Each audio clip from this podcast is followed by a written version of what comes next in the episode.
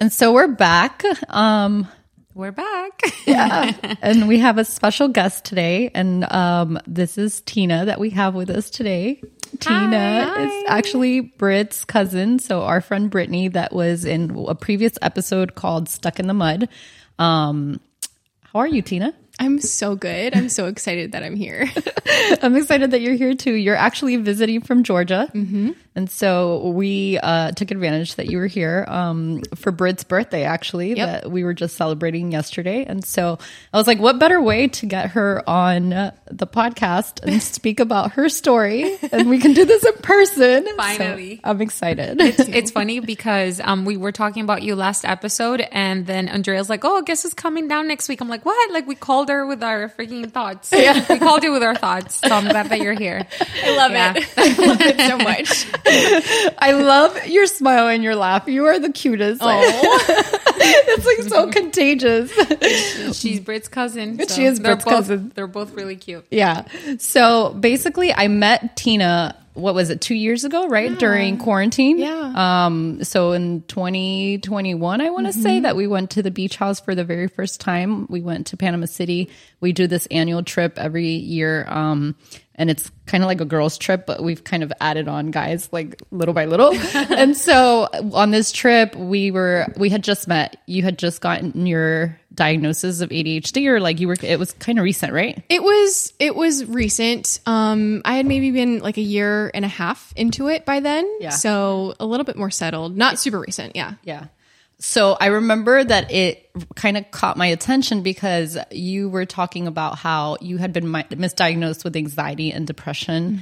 And now we were just talking about it, and you said even bipolar disorder. Yeah. And so I kind of had forgotten about that small detail. But we connected because I'm like, oh, I kind of suffer from anxiety and depression too. And then we started having a conversation in regards to your ADHD diagnosis. I was going through therapy. Um, and so my therapist had kind of suggested that maybe I should get tested for ADHD.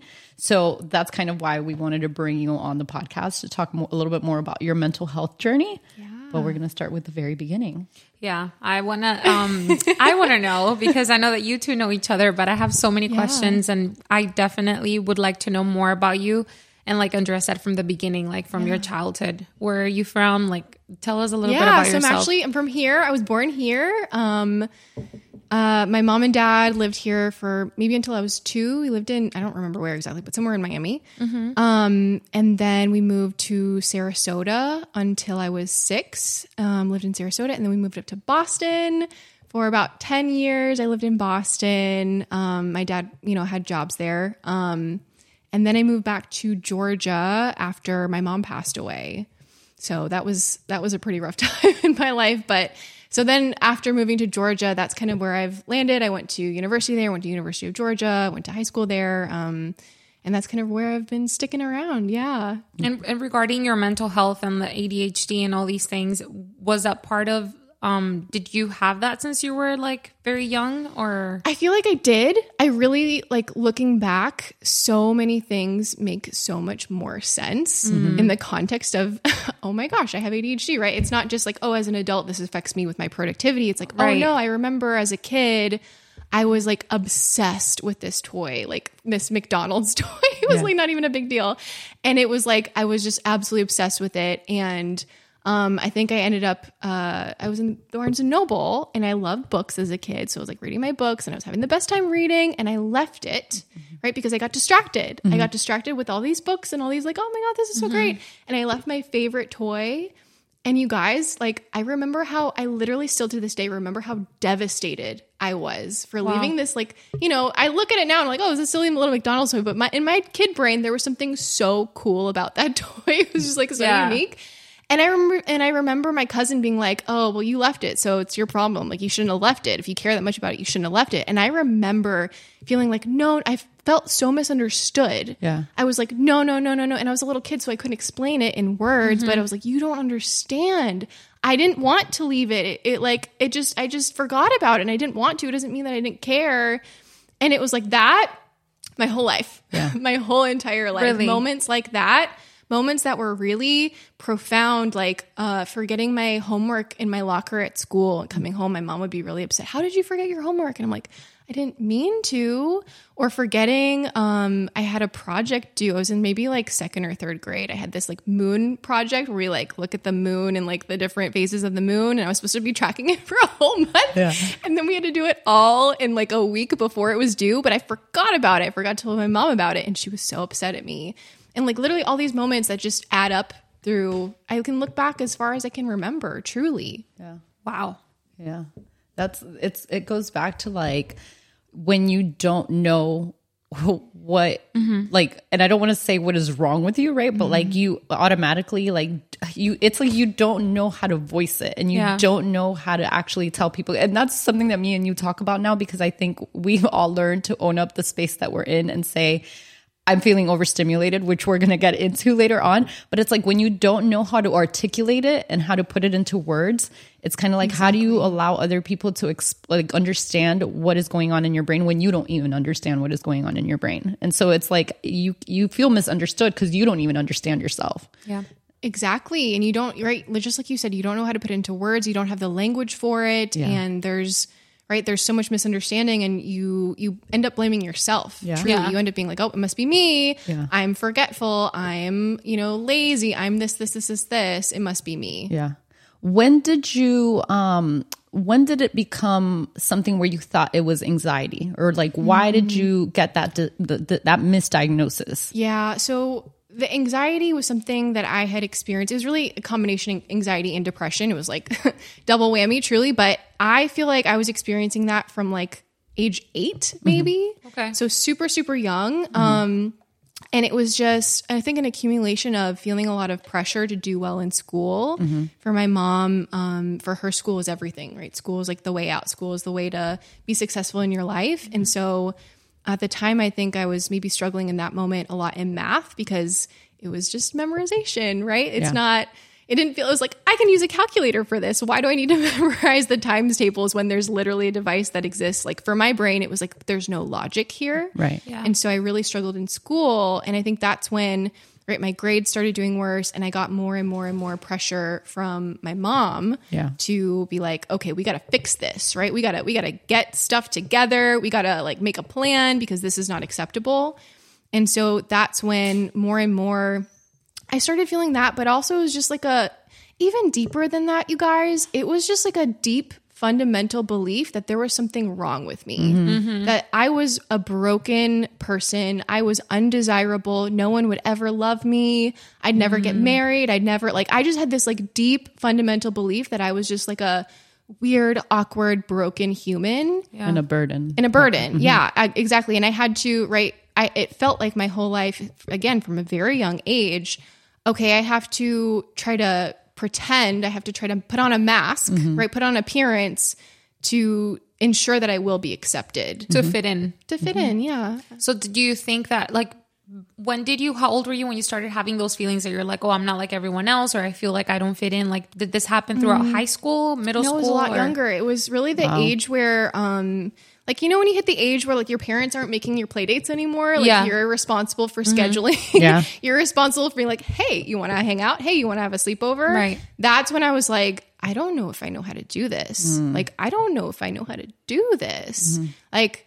I can definitely say yes when people invite me to do things, but I don't know if I know how to like do these things. And that was like a big moment that I had. For Did you feel socially awkward? Yeah, I did. Okay. I did. And even though I had a really great group of friends that were like we were kind of like in it together and we all felt a little bit awkward together. Yeah. Um and I had more friends too. I had like my soccer friends, I had my book nerdy friends. Like I had a different a bunch of different groups of friends, but I still regardless always felt always always always felt like, "Oh, no, I'm just I'm not worthy." Yeah. So you mm. mentioned your mom passing. Mm-hmm. Your mom passed around what age were When you? I was 16. okay. Wow, Yeah. that's such a big important part. Age. Like, yeah, it's Yeah.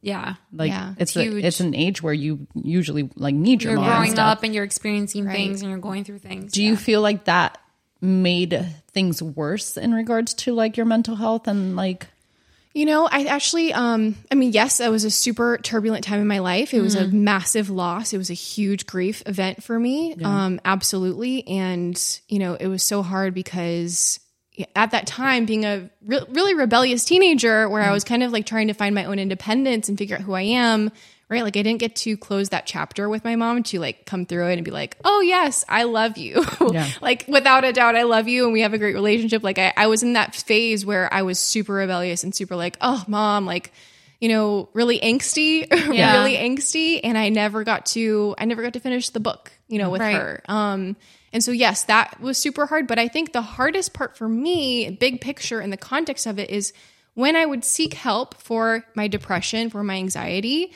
it would always be like, oh, okay, well, you're just still grieving your mom. And it would it would be even years later where Mm-hmm. It was I was an like, excuse. It No, was an actually, excuse. I feel like I'm pretty like I, I mean, obviously, yeah, that's still hard. It's Mm-hmm. still hard, but I would feel like every single time I'd go to a therapist, I'd go to the next therapist, and it'd be like, oh, you're still you still have a grief wound. You still have a you know a massive wound here, and Mm.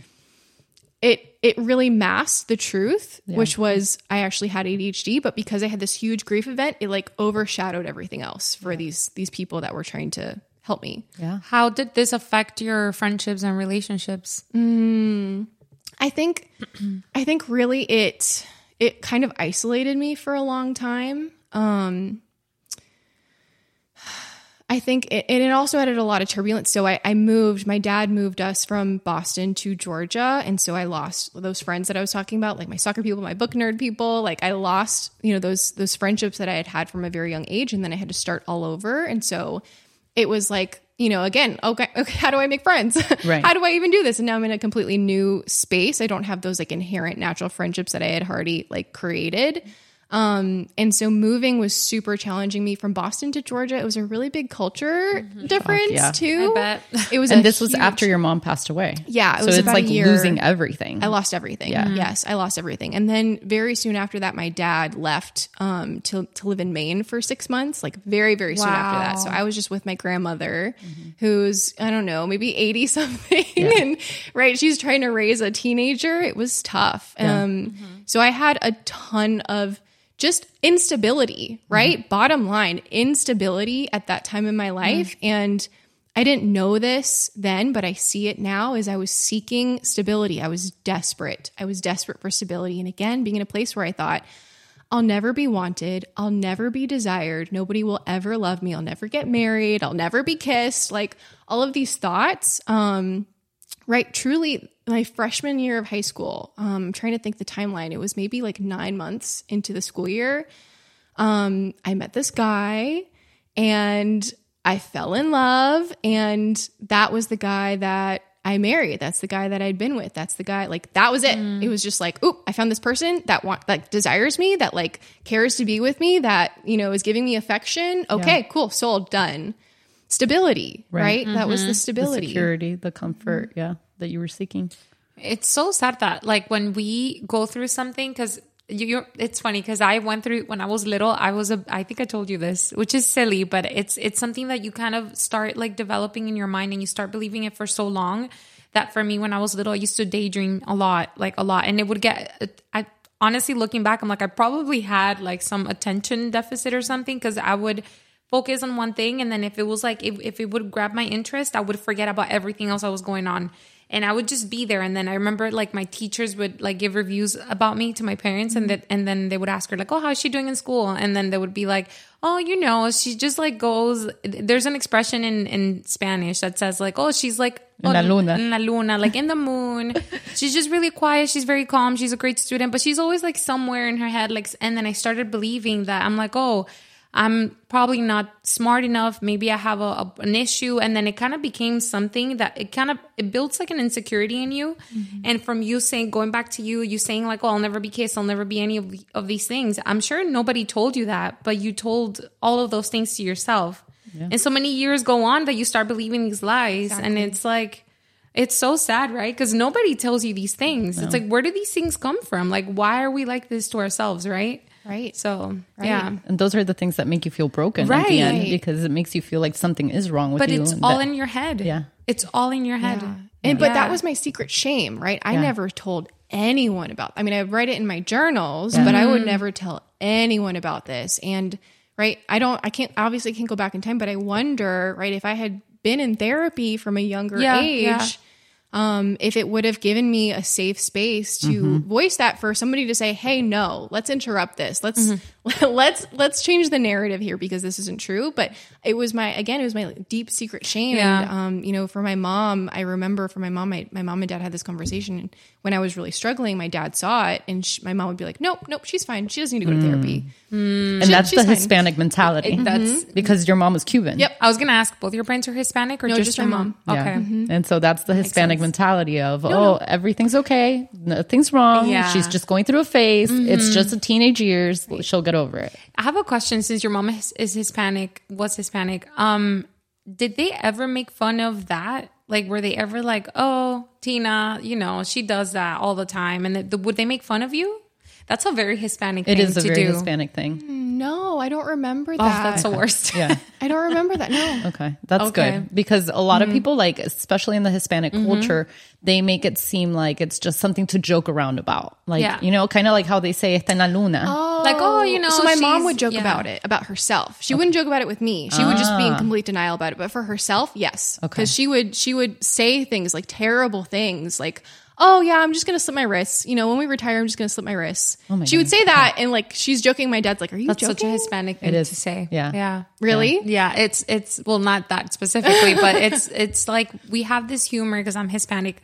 It's like I grew up with that with that humor of like It's oh like let's a very say dry, morbid humor. Yeah, very morbid. very Yeah. more which is funny because we have that sense of humor sometimes and I'm like whoa okay Yeah, but you have to catch yourself. you make light of it in a in a sense it's kind of like you it helps you kind of get over things if you're going through something really rough but at the same time it's like no like you gotta you know well, you want to mask it with jokes. Right. You want to mask time, it with so. jokes. So um, that's why I asked because I remember growing up, there were kids in my school that, for example, like it could be like this kid would have like a lazy eye. And then somebody would make fun of, of him and be like, oh, like camera one, camera two, like stuff like that. And it's like, it's funny, but it's not funny. Yeah. And so that kind of like triggers you and it kind of pokes something in your mind. And then you're like, oh, I guess I'm It makes like, you feel undesirable. yeah. Like unwanted. And then you kind of laugh with it because you grow in the culture, you grow with that sense of humor. But at the same time, like what your mom was saying, it's like you end up making fun of yourself. And it's like, why are you making fun of yourself? Like, that's not funny, you know? Well, it's interesting. It's interesting Yeah. that you guys say that because I know my mom had that deep belief about herself mm-hmm. from, you know, I, I was talking to my aunt, her sister, and right, like she had literally the same thing that I experienced, she experienced Really? in Cuba, right? Like in the United States and all of that. Like she had, she had a lot of, um, like really low self esteem. Um, I think she married some guy that was not for her. It was not the best guy. Um, she ended up getting a divorce from him. Very, he was like very abusive. Um, and that was like a very tumult. Like she just like got married and didn't tell anybody that she was going to get married, oh, wow. which was like a big Yeah. deal Yeah. for my grandfather. But yeah, that's really interesting that you say that. I didn't even really make that connection. But she had that belief about herself, and even though she didn't ever say, "Oh, Tina, you're not." worthy right i saw it in her Right. she believed it about herself I was just going to say that you were repeating the patterns that you saw in her because it Mm-hmm. Yeah, goes of back to like if we're not being taught how to speak life over ourselves because Mm-hmm. our parents are speaking death over themselves, then how are we ever going to learn to really speak life over ourselves? Like you're obviously just repeating what you're learning. Exactly. And so Yeah. Mm-hmm. if she, that's technically what she was doing, she was making fun of herself, having that low self-esteem, saying, "I'm going to slip my wrist." Like it's it's literally speaking death over And she probably didn't mean that, and but didn't it's mean like, it. yeah, but oh, it's what you kind of learned. Yeah. right Yeah. So wow how much do i pay you guys for this therapy session stop. It's a Hispanic thing. it is a Hispanic thing that we can. Re- I It mean, goes back to yeah. culture. it's so great Yeah. though thank you it's very insightful truly No, I mean that's you know the Yeah. point of the conversation is just to learn from each Mm-hmm, other, which is why I love and I love having conversations with you about all of this because I just end up like being like, oh my gosh, now it all makes sense. so I love it, but I want to go back and like reel it back into like because obviously you were divorced to your high school. I mean, you were married to your high school sweetheart, but you recently got divorced as well. Wait, wait, wait. Hold on. Sorry, sorry. Pause. Hold on. No, don't go there yet. So you got married. How old were you when you got married? So I need to know all the details. Yes, yes, the details. So, okay, so I got together in high school with him. We dated for maybe 11 years and then I got Oh, married when I was 26. And so he was the he was like my only serious boyfriend my whole like my whole life. He was my only like boyfriend. Um, I got married when I was 26 and then divorced when I was 28. Wait, how old are you? I'm 30. Oh, I was gonna say. She's only like- nine months younger than Britt. Oh, so. oh, wait, wait. So you got married at 26, got divorced at 28, Something like that. but you dated for 11. That doesn't make sense to me. How do you date for 11 years, get married, and then divorce like a year later? You know, I think for the longest time the conversation that we had was like we already feel like we're married. Mm-hmm. Like we, Right, we treat right. each other the same way if we were married. Like we were mm-hmm. very committed to each other. Like What mm. changed? Yeah. What makes you want to snap out of a marriage? well, Because you dated for so long. I mean, I What's know the this, but I'm difference? asking. so the thing was, the interesting thing was, so let me give you some context. When when we got married, I did not want to have a wedding. Mm-hmm. I wanted to elope. I didn't want anything to do with a traditional wedding vibe at all. Um, and that's what we did. So we went to Asheville. I did not wear a white dress. I wore a very beautiful blue dress, but it was not a white dress. I took my own pictures. Nobody was there. My our, my dogs were there. it was me and him and my dogs. Um, and we went to uh, Asheville, North Carolina. And we spent a week there, and that was like our honeymoon. That was our wedding. That was the whole thing. And it was great. And I, you know, there was a part of me that was like, oh, but for the most part, I was really into it. I was like, yeah, I, I do want to marry this person. This person, I love this person. He is so good. He is such a good person. Um, and so I did. I married him, and for the longest time, it really wasn't anything like, no, nothing really needs to change. But truly, so let's see, it was the pandemic. The pandemic happened. And that time, so at the time, my background is in science. Um, I have a degree in applied biotechnology. I worked in genetics labs for like four years. You're amazing. Girl. Which is crazy because it's like full of yeah, surprises. yeah, she is. She really is. Like when I learned that about her, I was like, oh my god, she speaks my language. She's a nerd like me. I love this. 100% yes yeah so that's my background so i had been working basically as like a lab manager i wasn't being paid as a lab manager but i was a lab manager um, for like almost four years and then the pandemic happened and the university had to shut down and so i was at home and I was going absolutely just insane. I was struggling so hard. I would be trying to work. It was like, cool, here's an opportunity for me to learn a new coding programming language. So I was getting my master's degree at the time for um, like computer biology, computational biology, and bioinformatics. So I was like, I could learn a new language. I could read all of these science papers that I've been wanting to read. I could better myself. I could better my skills. And my brain would not let me. And you know, at first everybody had that problem. At first everybody was struggling with wow, wow, working from home is so hard and all this. But over time people got acclimated to it and I didn't. I mm-hmm. was still struggling just as much if not more. And I would it trying to get my brain to sit down and do work felt like I was trying to drag my my brain through molasses Wow. or like mud. It was just like the most sluggish, slow feeling like my brain just wasn't working. And then the lab opened up and um you know like i got to go back into the lab and i thought oh things will be better but it wasn't it was literally the same i like couldn't get myself to do work i literally could not get to myself to do work and i was feeling so guilty i was like i'm getting paid and i'm not actually working like this is not like my injustice you know just like flared up i was like this isn't right this isn't I, i'm not this person i don't want to be this person but i can't get myself to work Yeah. and so I ended up, you know, taking that time to reflect and really, really, really think. Um, and, you know, I thought about it and I was like, I love learning science. I love learning science because I love, and I didn't know this at the time, but it was the novelty, mm-hmm. right? The newness. I love learning new things. But what I loved most about my job was not really the, what we studied, which was like plant epigenetics and like building hardy crops. Um, I wasn't my passion. Mm-hmm. And my whole time in the lab, I thought, I must be stupid. Like I thought I had, it you know, it was imposter syndrome for sure, but mm. I thought there, like I had some kind of mental deficits because I was comparing myself to other people in the mm. lab. And they were like, you know, they're reading these papers and they can analyze them and they can read them and they're fluent in this language that I felt like I couldn't speak in academia. Um, and for the longest time, I thought, oh, I must just be stupid and let me try to make up and make sure nobody knows that I'm stupid. Um, but that wasn't true. I just didn't love it. And there you go again, passionate. speaking negatively about yourself Yeah. to yourself. A hundred percent. Yeah. Right. Oh, you know, you know, it can't be that I don't love it. It must be that I'm just not smart. No, I didn't Yeah. love it. And so I thought, you know, I took that time. I'm so grateful. You know, obviously that time was horrible. Yeah. But what I am grateful for with that time was I had time to sit and just think and reflect, right? It was I wasn't go, go, go, go, go, because my job was so go, go, go, go, go. Mm-hmm. I could just be with myself and my thoughts. And I thought to myself, well, what do I love Mm-hmm. about the job that I have?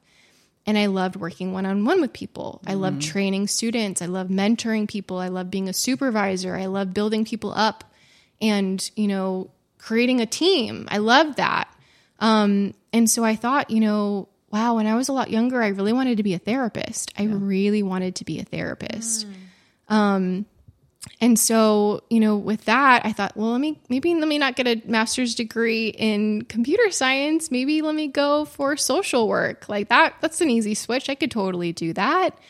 Um, and so that was I'm kind of going in the weeds here. Is that okay? Yeah, yeah, yeah. No, go for I'm it. with you. I'm Yeah. I'm like you. doing the whole story. No, but you have. I, th- I feel like we need the context This to is know like how you got to where. Yeah, I'm, I'm picturing that too. But to get to where you're at now, we have to like know the context. Okay, great. So go for Okay, it. Okay, great. So so I was thinking, all right, let me be a therapist. Cool, let me do that. And right during this time, right during the pandemic time is when my mental health was at an absolute low. Because again, I'm trying to work and I can't work. I think, oh my gosh, I'm broken. There's something wrong with me. Yeah. And so this is when I tried to get um, a diagnosis, right? I was like, let me see a psychiatrist. Mm-hmm. Let me go see someone because clearly I am super depressed. I am so anxious that I can't fall asleep because my heart is beating so fast Yeah. Um, you know, it, it was just, I was a ball of anxiety. My anxiety was, n- was never that bad, Yeah. you know, my whole life. And so I went to see a psychiatrist and that's when I got diagnosed with bipolar disorder. right then, like this, this so time was so wild. Yes. And so I thought, oh my God, this explains it. It's not depression. It's not anxiety. It's not, you know, my dead mom. It's bipolar disorder. And I was literally, you guys, I was so relieved. I was like, yes, it's bipolar disorder. I was happy. I mean, obviously, I was like, oh, okay, that's kind of a lot. But for the most part, I was like, this is amazing because now I finally have an answer. Right. Now I finally have an answer for why, you know, antidepressants never worked for me, for why, you know, anti anxiety medication never worked for me. This is it. Yeah. And so I started taking the medication and things got worse. It was They a gave you medication. Oh, bipolar medication. It was um, called Lamictal. Lam- Um, Wow. I think Lamictal um, or Lamotrigine. I can't remember. But anyway, it was a bipolar medication. And so I started taking it and very, very, so there's a kind of medication where you have to titrate up. You have to kind of like go up in dose over time. Yeah. And as I would do that, I would get worse and worse and Oh, worse. my And I got to the point where I could not get out of bed. I was in bed. I was basically bedridden because I was so depressed that I just could not function. I couldn't do any household chores. I couldn't. I couldn't work. I had to quit my job. Was it like crying all the time? Were you just really sad yeah, all the time? I, I was super sad. I was suicidal. I didn't want to exist. I felt like I was barely holding on. I felt like I had no hope. I felt like just, you know, like I was just I was literally barely holding on. I did not want to exist. I was I was extremely suicidal, but I was trying so much to to not act on that because I you know, I wanted there was a part of me that really wanted to stay alive, for Yeah. sure. And so it got worse and worse and worse. I was bedridden. The only thing I could really do is like scroll on my phone. Like that is literally all I did. I scrolled on my phone. Um, I wasn't really eating. I didn't have much of an appetite, and I read books because I was desperate for a way out. I was so desperate to try to figure out a way out. So like self help books, I read so many of them. Yeah. And then, of course, I went back to my doctor and I was like, "Hey, I'm feeling a lot worse," and he wanted to prescribe me antipsychotics. Oh my goodness. So he wanted to be like, oh, no, no, no, let's like reevaluate. No, let's add more medication. And so this was the time when, right? This is so funny because this is all happening at the same time. So it was like a lot. But this was the time where I was on TikTok. Mm-hmm. I was on TikTok because TikTok had just started to become popular. Oh, right in 2020. Yeah, in 2020, mm-hmm. exactly. And so I was on mm-hmm. TikTok and I was scrolling and having the best time. And the algorithm was sending me ADHD TikToks wow. the algorithm was sending me ADHD. And I said, no, TikTok, I'm bipolar. Mm-hmm. This isn't for me. And I tried to like force the algorithm to get me on bipolar TikTok, if that's even a thing. Mm-hmm. I tried to be like, let me look up the hashtag and like like a bunch of things and see if the algorithm will, And it wouldn't change. And it wouldn't change? It wouldn't change. So I kept seeing these ADHD TikToks and I just scroll past, be like, nope, I don't have ADHD. And then finally I saw, you know, so many of them. I finally started watching and I had these moments of like, oh, oh, wait a minute. Power of and more, TikTok. and more and more. Yes, that algorithm is too good. It's scary. Yeah. But more and more. And then I was like, well, let me look this up. It's like it knows your brain better than you do. It literally did. And I, you guys, Absolutely. I- you know, I've been in, I've been doing my work for long enough that this is very common Yeah. for a lot of people from 2020. Um, but yeah, right. The thing was, it wasn't looking at the diagnostic criteria for ADHD that really resonated. It was the actual lived experiences with people diagnosed with ADHD, right? You might look at a list and be like, oh, yeah, lack of attention, lack of focus. I probably have ADHD, guys. How about you're saying that? I'm like, what? Continue. Right. You look at the list and you're like, oh no, that's probably not me. And you know, you think of, you know, hyperactive little boys, Yes. which is the classic thought when you think of ADHD. You think you know little boys in school that are disruptive. Yeah. but no, I was I was a great student. I was a great mm. student. I was a little daydreamy. I would was super daydreamy. Read my book under my desk sometimes, but I was a mm-hmm. good student. Yeah. I wasn't disruptive or anything like that. But then you see these adults your age talking about how hard it is to put away laundry mm-hmm. and the pile of laundry that's just sitting somewhere and it's been sitting there for weeks or the dishes in the sink that just feel like they're stacking up and you think about doing the dishes and you feel exhausted mm-hmm. just exhausted at the thought of doing it. And i'd see more and more example of this and i was like wait a minute this fits. And so i did I hyper focused. I did tons of research, hours and hours and hours. I ended up actually writing a 17 page paper on why I think I have ADHD. Were you still taking the medication I was during this time? Yes, I was. I was. gosh, okay. I was because I was desperate. I was desperate for a way out. I was absolutely desperate. Um, so I wrote a 17 pa- pa- page paper. I sent it to my psychiatrist as like a hi. I don't think I have bipolar oh disorder. my I think I have. ADHD, and here are all the reasons why I can think of from childhood. pages. Yes, all of the reasons I can think of, and every right everything, everything I can possibly think of. And I sent it to him, and he ignored me. He just ignored me and said, "Oh, you know, it was kind of like, oh, you're having a bipolar, you're having a manic episode, so I'm oh not going Oh to listen to you." goodness. Yes. Exactly. And mm-hmm. I that happened and I was like, no, absolutely not. Because I could see then, right? I'd done enough research where I could see I don't fit into the bipolar box. If I did, I'd be happy. Yeah. I'd be like, cool, let's go for it. But I literally did not fit into the bipolar box. I fit into the ADHD box. Yeah. And the logic didn't add up. I'm a very logical person. And when the logic that doesn't add up, I'm like, mm, nope. You keep questioning, I keep questioning. Exactly. which is a good thing. it, well, yeah, it saved my life. because It you're truly did. honestly not being heard. You're not being validated by your own psychiatrist, Mm-hmm. and it gets to a point where you're like, I know what's going on in my brain better than you do, and I need you to listen to me. Especially spending that much money. Yeah. Yeah. I bet. because a lot of psychiatrists don't take insur- insurance, so it's very expensive. Right.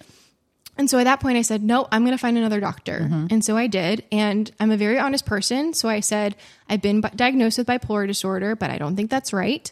I think I have ADHD. Here's my paper." Yeah.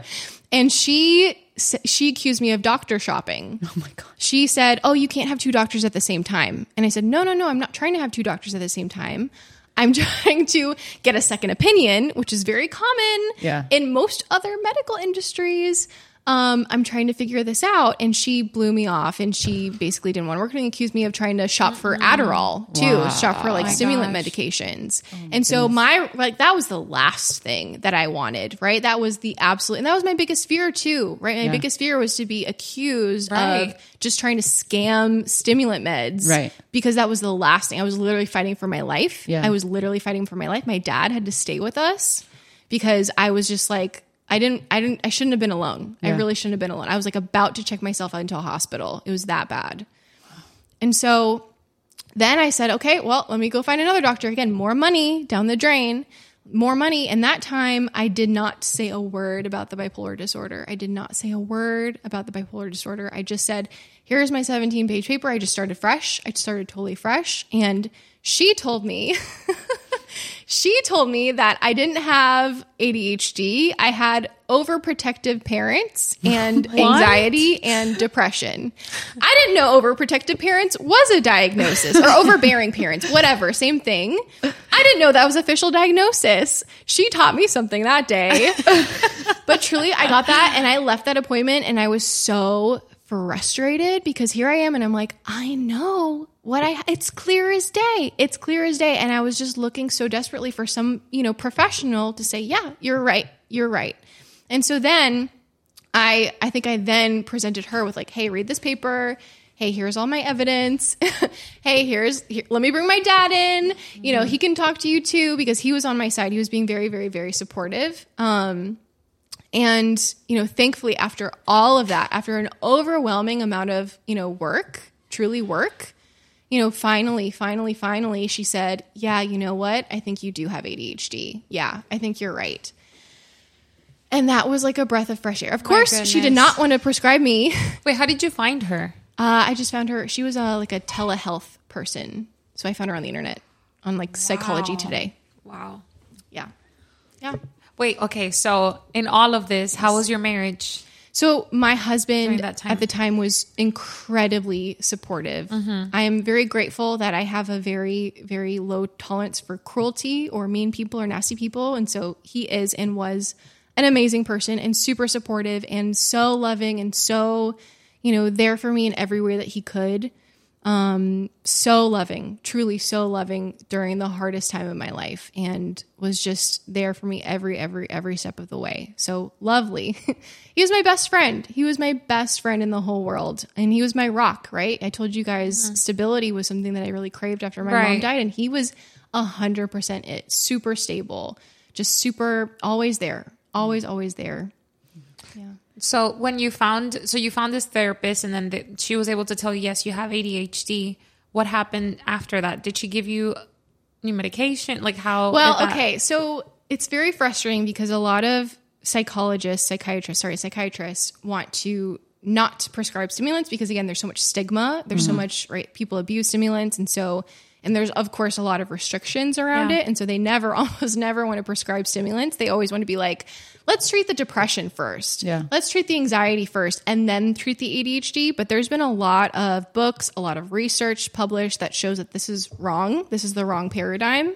And so she wanted to kind of start off with like, you know, again, the bipolar, uh, not the bipolar, the um, depression meds and the anxiety meds. And I had to show her, like, hey, here's this book e- excerpt that I read from doctors that is saying that this is wrong. And then, like, thank God she would listen to me. That was the most important thing that I was really looking for. It wasn't somebody to be like, oh, yeah, yeah, you totally have ADHD necessarily, but even just somebody to just listen to my evidence and be evidence based and be logical. That's what I was looking for. And she was that. So I have to give her a lot of credit for that. So I showed her the excerpt and she said, okay, well, and again, she didn't want to prescribe stimulants. Um, she just prescribed. Um, it's called Strattera, and so it's basically it's basically an antidepressant, but it's meant for ADHD. Unfortunately, that gave me horrible. This is just me being unlucky. This isn't a common experience. It's a very uncommon side effect, but it gave me really bad ear pain that resulted in tinnitus or tinnitus. I never know how to pronounce it, um, which I still have. And that was after just like three or five days of taking it. And now I have permanent. What? Oh my permanent goodness. So what tinnitus. is that? Is that like It's like ringing. pain? It's ringing in my ear. Yeah. In one ear? Just one ear. Yeah. It's constant ringing. Mm-hmm. Constant Wow. That's crazy. really annoying. and I'm very, my ears are very sensitive. And so it was just incredibly frustrating to be like, wow, if we had just started on like Adderall, Yeah. I wouldn't have, I wouldn't have had this happen. So that was very frustrating. But, you know, she did listen to me when I was telling her about the ear pain. She let me stop and then she prescribed Adderall. And when I took that stimulant, it was like, it was just, it saved my life. Mm-hmm. It literally saved my life. Yeah. Adderall 100% saved my life because it was the first time in months and months and months that I felt like happy or Wow. hopeful or like there was a light, like there was a way out. Not a little tiny, tiny light that I could barely see, but like a bright light, Right. like a way out. It was the mm-hmm. first time. And, you know, it took a while to figure out the right dose for me. For sure, that was an adjustment. But Adderall 100% brought me out of that, you The know, pit. The, the pit. Exactly. Wow, that's so crazy. Mm-hmm. It's so crazy when you don't feel like you're being heard by the people that are supposed to be the professionals in it, right? Like, and that are supposed to help you. And like, there was something that you said that reminded me of myself when I spoke about in the episode about fighting the battle of your mind. It's like, when you're in that moment of desperation, like you want to just get out of your brain so much that you turn to like self help books mm. and you get to a point where you're just like trying to get out of the thoughts that are going on in your mind. And so, like, you're just trying to distract yourself. And so, I think that one of the things that I love about your whole story too is how passionate and hyper focused like you say you became about learning more and researching and stuff because even and then now you've taught me and like even Brit and other people that we talk to like the terms to like certain things. Like I love being able to say guys I'm overstimulated I need to decompress She says this all the time, all the time. and I learned that from you. And I'm like, what does being overstimulated mean? What does decompressing mean? And I feel like a lot of people don't even, it's, it goes back to your childhood, not knowing how to verbalize, not h- knowing how to vocalize your own needs, right? Not having the self awareness to say, I am tapped out mentally. My introverted side is screaming. I need to go and just be by myself and isolate and just like be in seclusion and not hear any person speaking around me. And it's like, it's knowing those terms. So I kind of want you to dig a little bit deeper. Obviously, I want you to start off with how you switched from your career into now being an ADHD coach, which is what you do. But like all of these terms that people may not know of that may be so helpful for them in verbalizing and vocalizing what it is that they need. Yeah. Yeah. So, so that transition for me was really, you know, when I thought, oh, I'm going to go get a, a, degree in social work and become a therapist. Um, right at the time of my diagnosis, right, I'd done a lot of research. So right. I'd heard of this term of ADHD coaching and I'd never come across that term before. I'd heard of life coaching, but not ADHD coaching. And so I just had this kind of like curiosity of like, oh, I didn't know this existed. What is that? And I was procrastinating on sending my application for grad school. It was literally like, I still haven't asked for letters of recommendation. I still haven't finished my personal essay. And the deadline was coming. It was like very, very soon. And I had to take a minute and be like, do I really want this? And I had to really sit with myself and ask. And I said, you know what? I think my intuition is telling me that I need to check this out. My intuition is telling me that I need to see what this is about mm-hmm. because it could it could be something that I absolutely love and yeah. it could be something that I don't need to go to school for. For coaching, there's no you don't have to get a degree to be a coach. Right. Um and I thought to myself, well let me just try it and if I don't like it, then I can go to school. There's nothing that says that I can't. Even years down the road I can still go. I still think that way. Yeah. years down the road if I still want to go to school, I will. Yeah. Um and so I found an ADHD coach, I think maybe on TikTok, honestly. Um, and I started working with her. And I think by session number two, I was like, oh my God, I love this. I want to do this. This is what I'm here to do. This is what I want to do. Mm-hmm.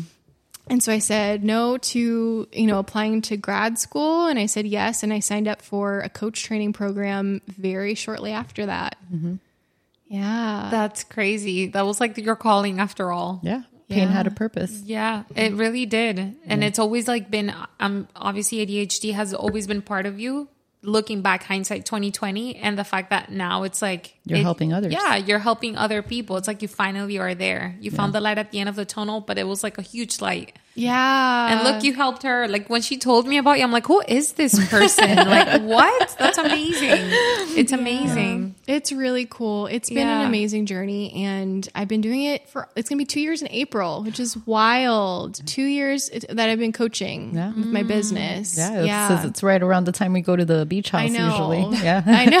That's how I usually remember because I remember you, we were going to the beach house and you were taking clients at the beach house. Right. And I was like, what? Like, what, what? are you doing? Yeah. Really? That's how me and her got into the, the whole conversation because I was like asking her all these questions. I want to be. I have questions. I want to be your client. at this point, I was like, I need to know. I need to know yeah. more. And so again, going back to like, what is hyper focusing? Yeah. So hyper focusing is when you have like an intense, it feels like obsessive. It feels like you have all of this energy to research and go down a rabbit hole on something. Mm-hmm. And so it can be like one topic of like, it could be so many things. It could be like, what you know what are who are the cast of Downton Abbey? And what was the setting? And like um, where did they film? And who was the director? And like what is what is the backstory? All of those things? Or it could be something like I don't know how do container ships work?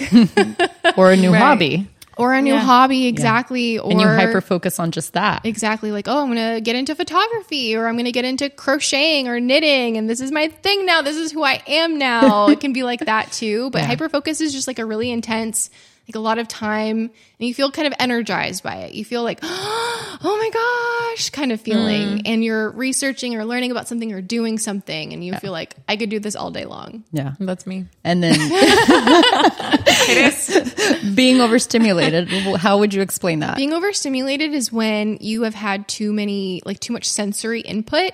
So it can be bright lights, it can be a lot of sounds, like being in a crowded place mm-hmm, where mm-hmm. you're like screaming to try to talk to someone um, trying to have conversations with either one on one or in groups for an extended period of time where you have to be like on or focused for mm-hmm. a long time. Um, it could even be like going to the grocery store and being like, "Oh my god, there's so many colors and things, and what do I buy, and how do I pick what I want to buy?" It could be, it could be so many it's things, lot, but yeah. the big picture is that you just feel very kind of like overwhelmed or like your brain is fried, yeah. and you need to kind of like go into seclusion or just like hide in your room for a little bit and to recover. It's like, oh, I need to like recover or I'm exhausted or I'm yeah. drained. You actually reminded me of something that you and I spoke about in regards to like shopping. Because I think I told like I don't I don't know if it was you that I was telling or somebody, but it was like something that I realized while talking to you that I can't shop online because it's too many options for me online. So I'm technically the type of person that I have to go in stores to shop because I also need to feel the texture and the fabric. And that's like a sensory thing that we kind of crave to like feel the texture of the fabric and like see and like, you know, it, it's, it's a different kind of shopping. And I think that that was one of the things that we had talked about in regards to like sensory stuff, right? Like the overstimulation and all of that. And, and I was like, and even then it's like shopping. If I go into a store that has way too many options, like for example, like I remember shopping at like Ross or Marshalls and you have to oh, go through racks. so and I'm like, I can't that's do another this. Andrea, no. Yes, it's like it can't gives me it. the worst can't do it. anxiety. I can't make up my mind on anything. I like I like shopping at small boutiques that have 10 options. and they display it very well. You don't have to dig for it. Yes. Oh, same. Yes. And so that's one of the things that I was like, oh my gosh, I didn't even know that that could be like a, a sign that it's ADHD, you know? So Well, I don't like going to the mall at all. I know you don't. Yeah, I'd actually Like, when I I was a do not teenager, I'd like get it. really grumpy. Yeah. I get I- really Well, you get Don't like it. overstimulated. It's everything. Yeah. Like I don't like it. And if I go to the mall, it's like I need. It's because I need to go to the mall. Like I have to. I have no clothes. I need to go. Like I, it has to. But you I go straight be- to where you're going and then you leave. and my mom's always like, "I'll go with you." I'm like, "Don't come with me." Like nobody come. I love going alone. Nobody Yeah. goes. It's not like oh, girl day shopping. I'll sh-" I don't know how girls do it. You know, in high school, everyone's like, "Oh my god, shopping. Let's go on Saturday." And it's like a girl day. I can't. Yeah. I need to go by myself. I and then I go to exactly what you said.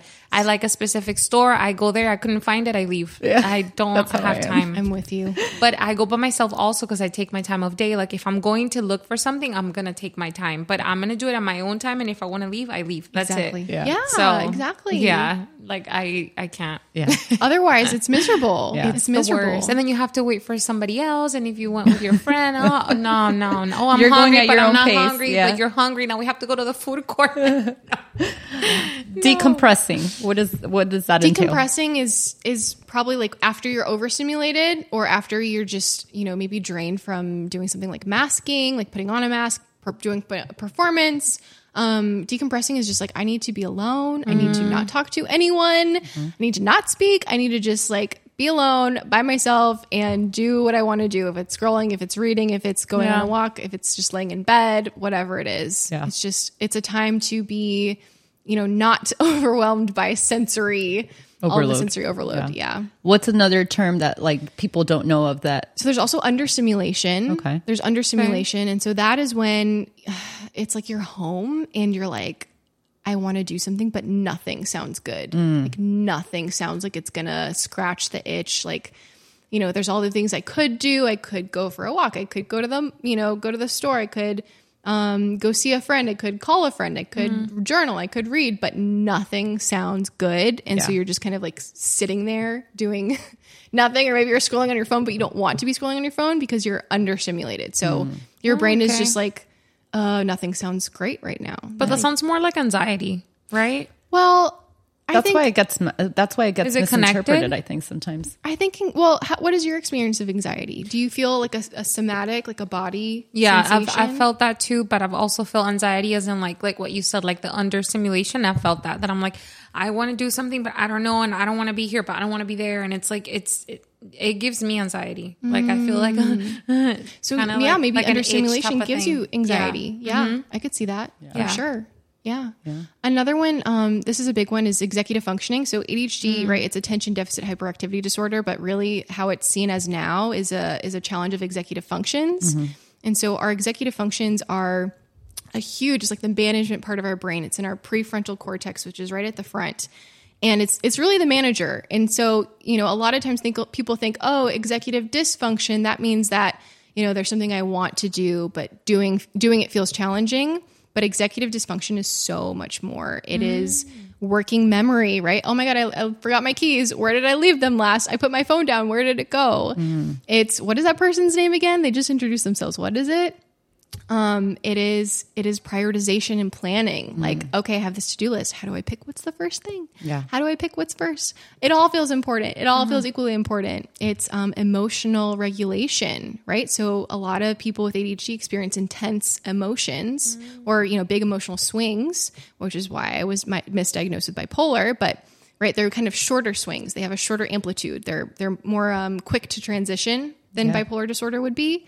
Um, right, one day it's like, oh yeah, this is a great day, and then one thing happens, and then the whole day is ruined, and it's all over. Yeah. I laugh because I'm like that. Yes. Yeah. Yeah, so it's emotions too, but there's so many things that come with our executive self monitoring. Yeah. is mm. another of our executive functions, and that's like right, like how am I feeling? Am I hungry right now? Am I tired? Like, do I need to drink water? Right, self monitoring, or even our patterns in life of like, oh, I've had the same thing happen twenty times this week. Hmm, like you know, just noticing that to be able to make a change. That's also part of self monitoring. So executive functions are like a huge, Wow. huge umbrella. Yeah. One of the things that I remember um, realizing with all of this was during the pandemic, I was working and I had such a hard time getting creative when I was by myself most of the time. And so it got to a point where we talked about it. And I remember learning about body doubling. And I was like, oh my gosh, this makes so much sense. So I would sometimes come over to Brit's house and I, we would just sit in front of each other and like work because she's like, I can't get any work done. And I couldn't get any work done until I had somebody sitting in front of me body doubling. And I was like, it's so interesting how our That brains sometimes need just that person sitting next to you is quietly like speaking, but that's how you get in the zone of like of working. And for a creative, I think a lot of creatives actually like have an issue with that of not mm-hmm. being able to get creative until they're actually with other people around.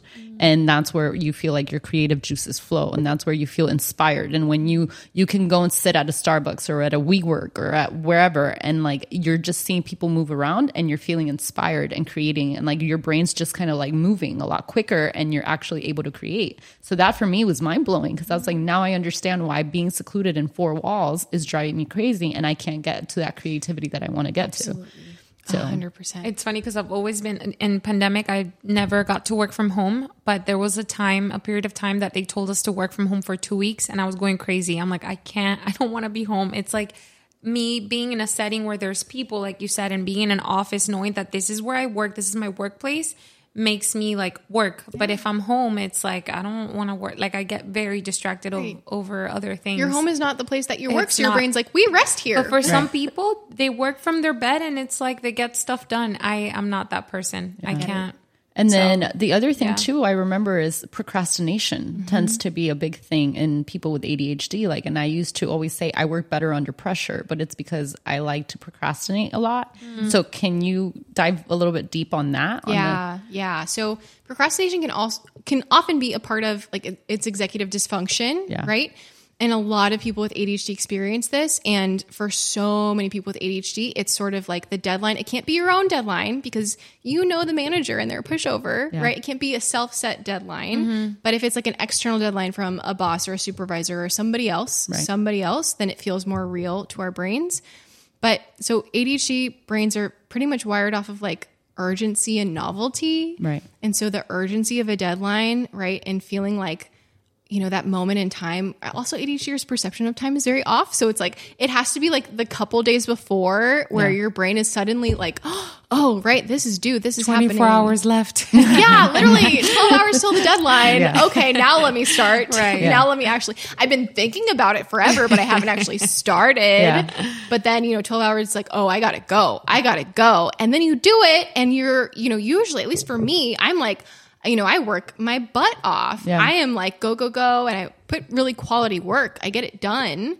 But it's very stressful. Yeah. There's a lot of adrenaline, right? It's just a lot. But that's the the urgency part, right? Yeah. There has to be a sense of urgency. Do you think that we're constantly looking for that adrenaline rush as ADHDers? I, I would say more it's about dopamine. Okay. Um, I feel like when, when it comes to procrastination specifically, what I've what I've noticed for a lot of my clients and my own experience has been right. There's sort of like a nervous system response when it comes to procrastination. Right, two weeks before the deadline, we're thinking about it, and we think, oh yeah, this time, this time, I'm going to start early. I'm going to mm-hmm. break it down. I'm going to do a little bit today, a little bit tomorrow, and it's going to be done, and then I'm just going to be breezing but that doesn't happen, mm-hmm. right? It's every day. Oh, I haven't done it. Oh my gosh, I really need to do it. I should have started yesterday. Yeah. Okay, tomorrow, tomorrow for sure. And Yeah. then, right, the anxiety builds and builds and builds as the mm. deadline comes closer, right? That is, and, and what's happening there is a nervous system response, right? If it's freeze, if it's like flight, of like freeze would be, oh my gosh, let me just not think about this. Let me push it away. Maybe I'll like distract myself with scrolling on mm-hmm. my phone.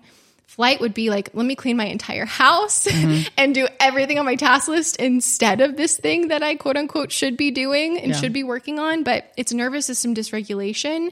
And so what overcomes that nervous system dysregulation is adrenaline, mm-hmm. right? It's amped up stress. It's the adrenaline of like, oh, the deadline is soon, it is tomorrow. And so the adrenaline pushes past the nervous system dysregulation and just blows past it. And so we we do it, but again, it's not a very pleasant, fun, peaceful, serene experience. That's so wild. I don't know. No, you know why I was like, we need to get her on the podcast Oh because all of it is so interesting, and it's Wow, just yeah. getting to that point where you're realizing how your brain works. And there's so many factors to it, yeah. you know? yeah. Are you sitting there thinking you have I ADHD? probably have it. That's all I'm saying. No, seriously. There's so many things that you've said that I'm like, yes, yes, yes. Check, check, check, check, check, check. Yeah. Yeah. Do you see that it's a little bit more common for creatives to to have that? Yeah, I think um, you know, especially people that work from home or or maybe entrepreneurs or work for themselves, it's can be very challenging. Um, or for people that you know have jobs that are more like I guess like you said, creative, right? There's you can't be forced to create. You can't be forced. The dopamine comes right when it comes. Yeah. right. The excitement, the the joy of working on something, the inspiration, Right. right? All of that, it kind of has its own flow. Like, you know, I'll have moments where, you know, for years I don't organize my closet. And then one day I wake up and I'm like, I'm going to rearrange my entire room, not just mm-hmm. my closet. I'm going to redo everything. And this is going to be amazing. I have so much energy for it, right? Like that happens maybe once a year, but I don't choose the day that it happens. It just struck, strikes my brain like lightning of like, Yeah. oh, this is what I want to do. Yeah, I'm going to do it. Yeah. So yeah, the, the, the creative flow, right? It, it's hard to have that on a, a schedule. Yeah. So how? Because I know that was one of the questions that we got on Instagram when we said we were going to talk to Oh, an yeah. ADHD coach. How do you actually set a time like schedule, like to actually function better with ADHD? because I think that that's something that we tend to. Because I know, for example, I'm I'm doing a little bit more time blocks. So I'm like, from this time to this time, I'm going to go to the gym. This time to this time, I'm going to read. This time to this time, I have to like kind of like see it even on my calendar where it's like blocked out time. But like, what more can somebody do when they have ADHD to actually focus? Yes. So I personally, and you know, what I will say to preface this is I am an advocate for everyone to do what is best for their brain because everybody's brain is different. And I love the, you know, I have a science background and I love the idea of experimenting with our brains Right. to figure out what works for us. That's what I do with all of my clients, right? I have all of the tools. I have all of, you know, I have plenty of options to provide. And of course, we can always create new. We brainstorm together and co collaborate and create something new that's, you know, custom to what works for them. But we have to experiment. Yeah. We have to data gather. We have to see, okay, let me try this and see what works, what mm-hmm. doesn't work, and why doesn't it work.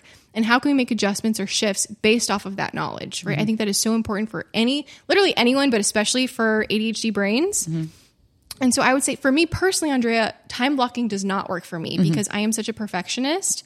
And also my sense of time is not the best. Like time will pass and I will think it's five minutes and it's been an hour. Mm-hmm. Like it, you know, especially if I'm hyper focused, like it's just time is just gone. Mm-hmm. And so I would do time blocks and I would either come to the end of the time block, be like, no, no, wait, I'm actually hyper focused on this. I want to keep going. And then feel like a failure for not adhering to the mm. time block Wow. or I would um, kind of be like, okay, I have this time block for this thing, but my brain really wants to do this thing, and that's not what the time block says. But that's and I'd try to force myself to do it anyway, and then it's like the mud brain feeling is back. Yeah.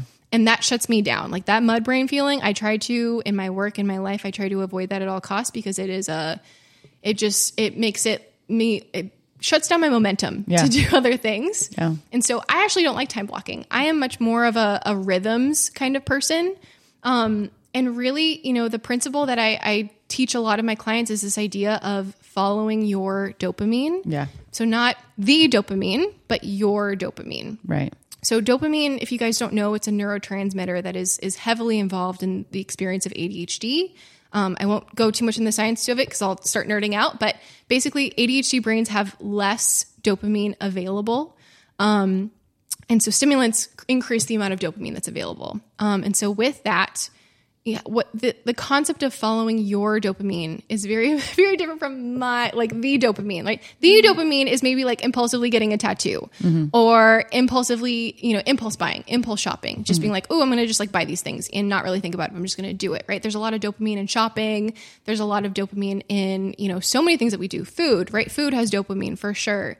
And right, there can be a lot of impulsivity associated with ADHD that people really struggle with. But I think there's a difference between the dopamine and your dopamine because your dopamine is your authentic desires and wishes and like what pulls you, what inspires you, what feels like your inner child, what feels like your inner mm-hmm. artist, mm-hmm. right? It's like so powerful and so deep and it's beautiful, right? It's not this kind of thing that you get out of it and you're like, wow, I really regretted doing that. It's something that you get out of doing. You feel fulfilled and lifted up and you feel like you've taken care of yourself. You've Yeah. honored your needs. Mm. And so this idea of following your dopamine is is asking your brain, what do I feel like doing right now in this moment? What sounds good right now in this moment? And doing that because that way you are giving yourself the dopamine that your brain is authentically naturally craving Yeah. right? And then, right, when we get dopamine, it's like a snowball effect. It's a momentum thing. And so you give yourself dopamine, and then you're like, oh, I feel amazing. I don't have that mud brain feeling. I feel like energized. I feel like, oh, that felt so good. And it makes you feel more open to be like, what's the next thing that I want to do? That Right. sounds good. And so, it, again, it creates a snowball effect where people feel more open, more expansive to do more that they want to do, to create, to, you know, get on their task list, to do laundry, whatever it might be, when their brain wants to do it. Mm-hmm. I love that. I love Wow. that. And I think that answered that question. because yeah, because I and it, it's funny because time blocking is something that I'm trying to do right now, especially after. So I mean, obviously, I was working at the agency. We talked about that in a marketing agency. Agency life was not for me because I realized, and I told you this, I realized I couldn't be stuck on a schedule from nine to mm. five and being asked to create. And so I did try the time blocking um, at the agency because with client meetings and all these things, I'm like, okay, but I need to actually create and do these things and create the social media content and write and all these stuff. And so, like, I tried time blocking, but at the end of the day, I would get so frustrated with myself when I realized that I didn't do all of the things on my calendar that I said that I would do.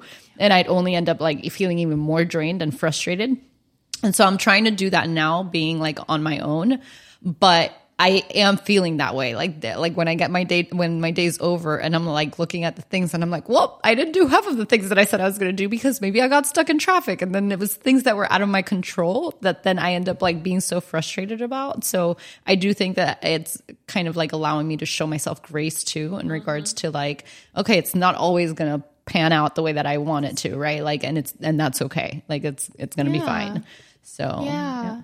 And I, you know, I, I think we can often set the bar so high for ourselves of, oh my gosh, I have to do all of these things and that is what su- success looks like. Yeah. But that means that so often, right, we set it so high that we're often, too high. you're right, like we're opting out, Yeah. right? Mm-hmm. We're like, oh, I didn't do these things and that feels bad. Oh, Right. I didn't get this done. That feels bad. We're opting out of like all of the things on our list.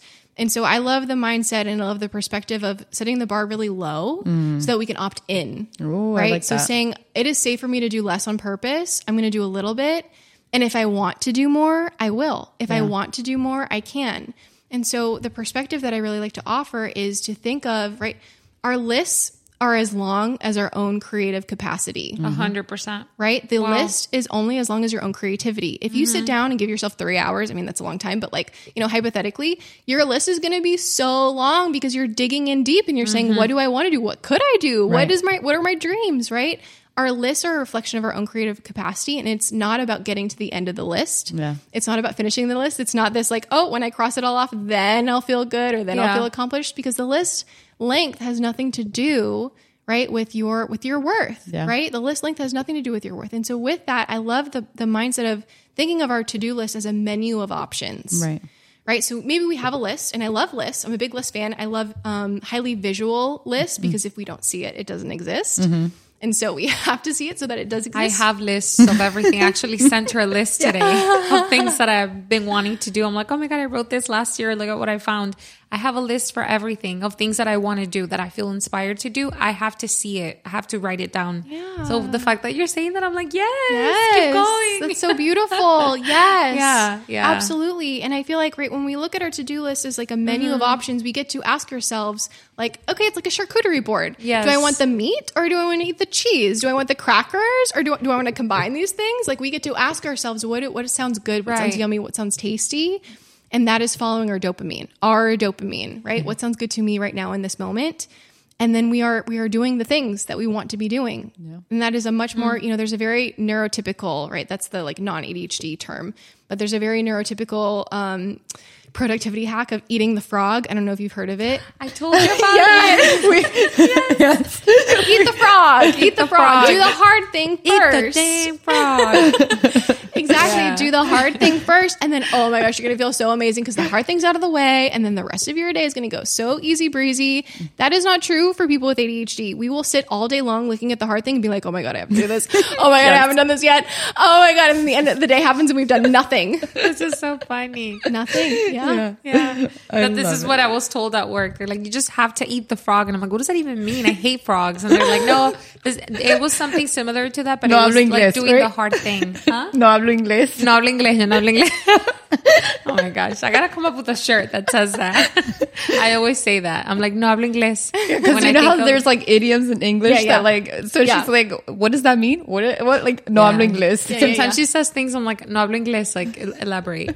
Um, but yeah, they they told me that they're like, you just have to eat the frog. Like that's something that you need to do. I'm like, but no, I mean, sure, but how? And they're like, you just have to confront it, eat the frog. I'm like, okay, sure. if only So- if only it were so easy So the fact that you mentioned that, I'm like, oh my gosh, it's connected. It's a sign. Yeah. oh my gosh. This is why I love talking to you. I swear I could like sit here like three hours Yeah, and just yeah. go like go down the rabbit hole of like all these things because I mean I think it's interesting to just understand your brain more, right? Because in understanding ourselves better, then people can understand us better because we mm-hmm. obviously will communicate our needs, our wants, our desires. Like it's it, it's like I said, it goes back to being able to vocalize why your brain functions the way it does and mm-hmm. why maybe I can see my friends like five days in a row, but then the weekend I'm like, I need time and space. Mm-hmm, don't mm-hmm. like, you know, don't take it personal if I don't respond to your text messages or your phone calls or you don't see me for a whole week. Like, I just need time for myself. And so I think that those are like the, the very important things of like people, people tell me all the time, you're so self aware. And I'm like, yeah, because if not, I might kill somebody. Like, not rip for real, but like, you know what I mean? Like, I might punch someone. and so I'm like, it's just getting to that point of really understanding your brain. So I obviously want to thank you. I mean, I know that Yes. it's taken a really long time to get to where you're at. Um, and so many things that you had to go through to get to it. But in a way, I'm, I can say I'm grateful that you did because you're helping other people Yeah, get through it now. yeah, you are. And so it just goes to show that there is purpose in the pain that you went through and in all the things that you've actually gone through. You're finding a purpose and like in a calling to like help other people. That's definitely your calling. Yeah. Especially because it. you're so science based, yet like your extensive research and you're wanting to know the Mm-hmm. logical side and you're questioning and everything. It just goes to show that, man, it was all preparing you for this. 100%. Like your science based degree that you got in like this nerdy, I don't i can't even say what it was. Bio, what? Yeah. That's like me saying meteorology. Like, biotechnology, right? yeah it's like it prepared you for this you know for what you're doing now for Yeah. other people and so i i ob- absolutely love that because i've learned so much from you so and i'm sure nebraska's learning a lot Yes. from you too Oh, yeah, I am. Going back to you, I wanted to ask you, where are you now in life? Yeah. Like, where are you now with yourself mentally? How are you feeling with yourself? Um, oh my gosh, a hundred times like free, a thousand percent, like so much more free. Um, so super briefly, right? Like I would say my ADHD diagnosis was the first time in my life that I did not feel like a broken human. Hmm. I was like, oh my gosh, there's a reason why these things are hard for me. There's a reason why my brain works this way. And when I started ADHD coaching, it was the first time in my life that I began to feel a sense of internal security. Hmm. And when that happened, it was like the curtain dropped on my marriage. Truly, hmm. the curtain dropped on my marriage. And I was able to see so clearly, oh my gosh, I'm with this person that I dearly care about. And he's a wonderful, amazing, amazing person, but he is not the love of my life. Um, he was someone that I was with because he gave me stability, but like I felt like we were best friends and like roommates, but not like a married couple. Like I never, ever, ever really felt like a married couple. And so, right, like this this ADHD diagnosis journey really set me up for the first time in my life feeling like I can rely on myself and I can trust myself and I can love myself and like not just say, "Oh yeah, love yourself," but actually feel compassion for myself and, you know, stand on my own two feet and see like no, I want my life to be so much more than this. I want my life to be so much more beautiful this. I want my life to my marriage, you know, my future marriage to have so much more than this than just feeling like roommates. Yeah. Um, and so we got a divorce. It was very amicable. It was very hard, but it was very amicable. Um, and then, you know, I was in this place where I was, you know, living with my family and doing coaching, and I was really like taking off with my business at the time. Um, and I was just in this place where I was like, wow, like I like myself. And I've never felt that way, guys, never. But I was like, yeah, I got it going on. And yeah, I do have, you know, like admirable qualities and I am smart and I am beautiful and I am, you know, someone that's fun to be around. I never used to think of myself that way. I never ever used to think of myself that way, but truly my ADHD diagnosis journey opened the door for me to begin to feel that way about myself. And um, so I started dating, and I really had the best time dating. It was just a lot of me doing what I wanted to do, and then inviting other people, like, "Hey, I'm going to do this fun thing. Do you want to come with me?" So it was very, you know, it was just very fun. Which and- is crazy because you were saying that you didn't even know how to do the know, social thing exactly. before. And it's And like all I of a am. sudden you're inviting people to do the things that you want to do. And it's Yeah. like that it was like a night and day. Exactly. It Yeah. truly was. And I felt I was just having so much fun and I was rock climbing and I was just I was just having like you know hanging out with people and it was just so joyful and that was the time where I met my boyfriend that I have now. Mm-hmm. And I am, you guys, I am like head over heels, googly mm. eyes in love with this man, like love of my life. And it's like, oh my gosh, this is what it's like to like be attracted to someone. I'd never had that experience before, like being with somebody that I'm like really, really attracted to mentally, physically, everything else. Yeah. Um, so that's of course amazing. Like I'm like so in love. Um, we've been together for a little, I think it was a little over a year now. Um, we want to get married. Like Oh, it's just. Do you want a wedding now? yeah, I do. I do. Isn't that crazy that you didn't want Wow. that before? I know it says a lot. Do you want a white dress? I Like do. op- I want the whole What? thing. I mean, it doesn't have to be like super expensive I or anything, but it's like, yeah, I want my family, and I didn't want my family there before, but now I'm like, yes, I want my family there. Yes, I want to. Wow. I want his family there. that is amazing. Yeah, Wow. it says a lot, right? Like my whole mentality shifted. It's like, oh, of course I want this, and you know, right now at this time in my life, I don't, I don't think I want kids, but I get it now. Yeah. like I get it. I like think of him, and I'm like, oh yeah, kids with you would be pretty cute. You're pretty freaking awesome. and I didn't before. Before it was like, oh no, never, never, never, no, no, no, no, no, never, never. So yeah, it's like a huge. It's like everything changed. Truly. Wow. Wow. I'm, was like, the mind blown right the now. puzzle piece I was missing to finally like you know be this secure person. Because now that's confidence right there. That's you being secure being like yeah i own it. And yes i'm happy. And yes i want to get married and this and that. Because you finally found that missing piece that you were looking for for so long Yeah, and myself. Wow. Truly. Yeah. You're, you're, It's like you li- found you're- yourself You're in a living way. for yourself, really. right right right. And helping others and feeling fulfilled and feeling fulfilled in your that relationship. must be so rewarding helping other people Yeah. because you understand them it's like i get it i know where it's you're going it's through. literally it's the best. My job is Yeah. the best because I feel like I get to talk to it's like speak the same language Yeah. all day Mm-hmm. long, and it's just so it's just you know I think ADHD brains we like to spaghetti kind of like we did on this podcast. We like to kind of spaghetti around. yes we have Wait, ADHD. have you have you ever heard of the whole thing about women having spaghetti brain and men yeah, being I, waffles? I totally have. I totally have. We- I literally feel like this is what the podcast Yes, episode is like. it is spaghetti for sure. Yeah, but like it's like mm. you know we talk about a bunch of different things and then you, You know come kind of like back. this, it's like oh it all connects. The It's a threads all squirrel moment. I call it squirrel moment. Yeah. and I love talking that way. I love communicating that way. I mm-hmm, don't mm-hmm. love small talk. I love going deep. Same, I same, love girl, same. That's why you're here, is girl. Excruciating. so I love this, obviously. But Yeah. yeah, Yeah. yeah. I love it. wow. So, Thank you for sharing Yeah. all of that. Seriously, thank you. where can people find you, Tina? Yeah, So I'm on. I'm mostly on Instagram these days. My handle is comfort and kindness. Okay. Um, I'm also on TikTok. Also comfort and kindness. Okay. Um, yeah, that's where you can find me. Is this what you do full time? Yep, full time. Okay, perfect. And to do coaching with you, they can find you through there, right? And your website or no? yeah, my website's on my Instagram and Okay. TikTok too. But yeah, Perfect. Yeah. So if anybody ever needs coaching, we Yeah. know of a great ADHD coach. And I hope that everybody learned from this because Yeah. I know I did. I'm sure a lot of people relate to this. I can relate to this. yeah. So, And so people are going to be like, maybe I have ADHD. I think I just diagnosed myself. well, that's one of the things. I haven't gotten a proper diagnosis, but I'm like, do I even really care to get a label like Yes, properly diagnosed? No. Like, maybe. I mean, I've, I, and I spoke about this in one of the episodes. I think my therapist said um, most women also have tend to have um, menstrual like problems when they suffer from ADHD, Yeah. and so that's something that like I think a lot of women may not even know that it could be a possibility that like you don't even need to get on birth control, and it might just be ADHD that you have, and so I mean, obviously that's a whole nother conversation for a different day, but I think for me, I've been searching for answers as well for a really long time, and I went through anxiety meds and everything. That this was a very important conversation Yeah. that I wanted to have with you.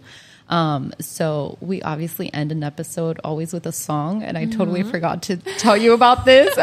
so I'm gonna pull to you what I did to Brit, the soundtrack of her life. Oh no, but I'm gonna have the same response as Britt and be like, I need seven to ten business days. um, business okay, wait. I well, what kind of song? It can be any song. It can be any song, anything. anything. that like brings you joy, or maybe something that reminds you of like a season of your life. Okay, yeah, I got it. I got it. It's my favorite song ever, and it's called "The Luckiest" by Ben Folds. Okay, perfect. Love that. So that's what we're going to end the episode with. I love that. Beautiful. Thank you. Thank you so much for you. having me. Of course, Tina, we love you. You're amazing. You're amazing. I'm so glad I got to know you just now. I just, I love it. Me too. Thank you. Thank you. All right, guys. Bye. Bye.